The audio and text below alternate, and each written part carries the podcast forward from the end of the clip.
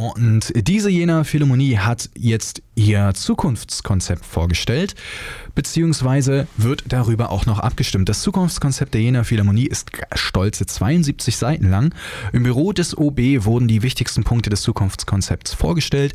Anwesend waren der Werkleiter von Jena Kultur, Jonas Zipf, Generalmusikdirektor Simon Gaudenz und die Orchesterleitung Alexander Suchlich und Martin Herz. Ich bin hier zusammen mit Selina Elble, die dabei war und uns ein bisschen was darüber erzählen wird.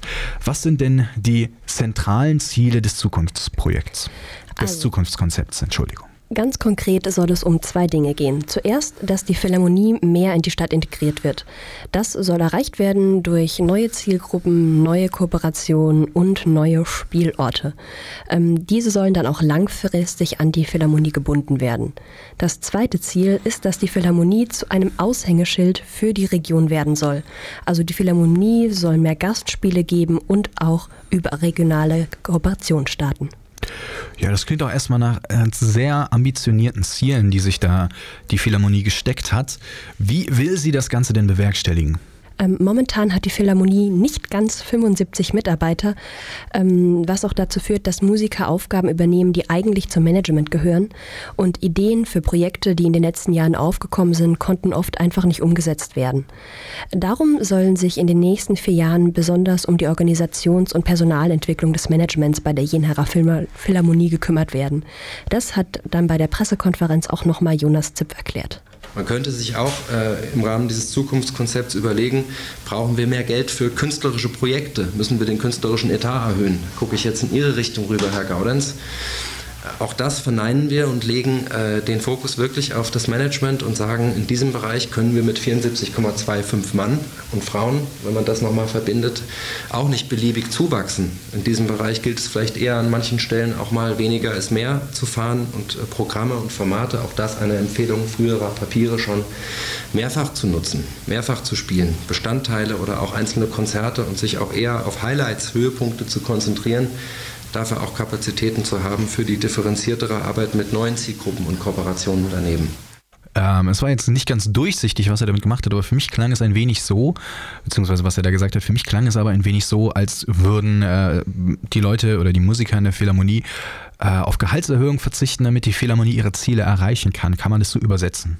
Ja, genau. Und die Musiker und Musikerinnen der Philharmonie verzichten schon seit längerem auf eine Erhöhung ihres Gehalts. Ähm, für diese Zuwendungsvereinbarung verzichten sie wieder, damit eben, wie gesagt, das Management erstmal ähm, besser ausgearbeitet werden kann.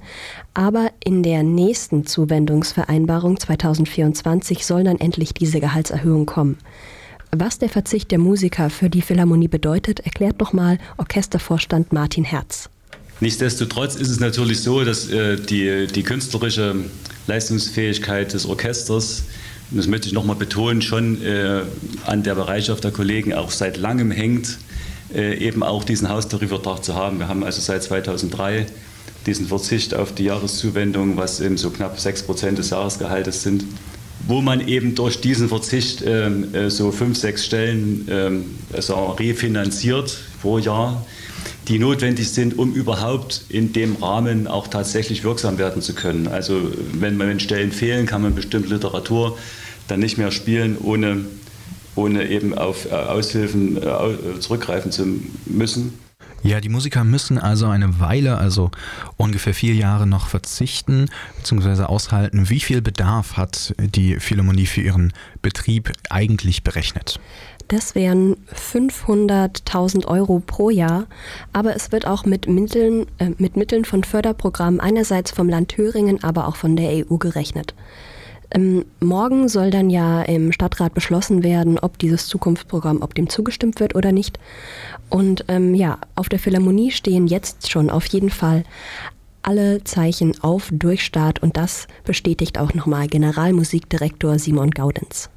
Darauf warten, dass dieses Zukunftskonzept ähm, genehmigt wird oder abgenickt oder Zustimmung findet, sondern dass wir auf eine Art schon in Vorleistung gehen, diese Erwartungen, ja, uns denen anzunähern. Ähm, das hat aber auch damit zu tun, dass bei den Gesprächen ja auch diese Erwart Erwartungshaltung sowohl von Ihnen als auch vom Orchester da war. Die Bedeutung des Orchesters zu steigern, weit über jener hinaus. Außerdem heißt es im Zukunftskonzept, dass der Ausbau der Orgel die einzige signifikante Möglichkeit zur Verbesserung der Saalakustik sei. Jetzt gibt es aber eine Petition, die sich für den Erhalt der Orgel einsetzt. Morgen findet dazu unter Ausschluss der Öffentlichkeit ein sogenannter Orgelgipfel statt. Weiteres erfahrt ihr in unserer Sendung am Freitag.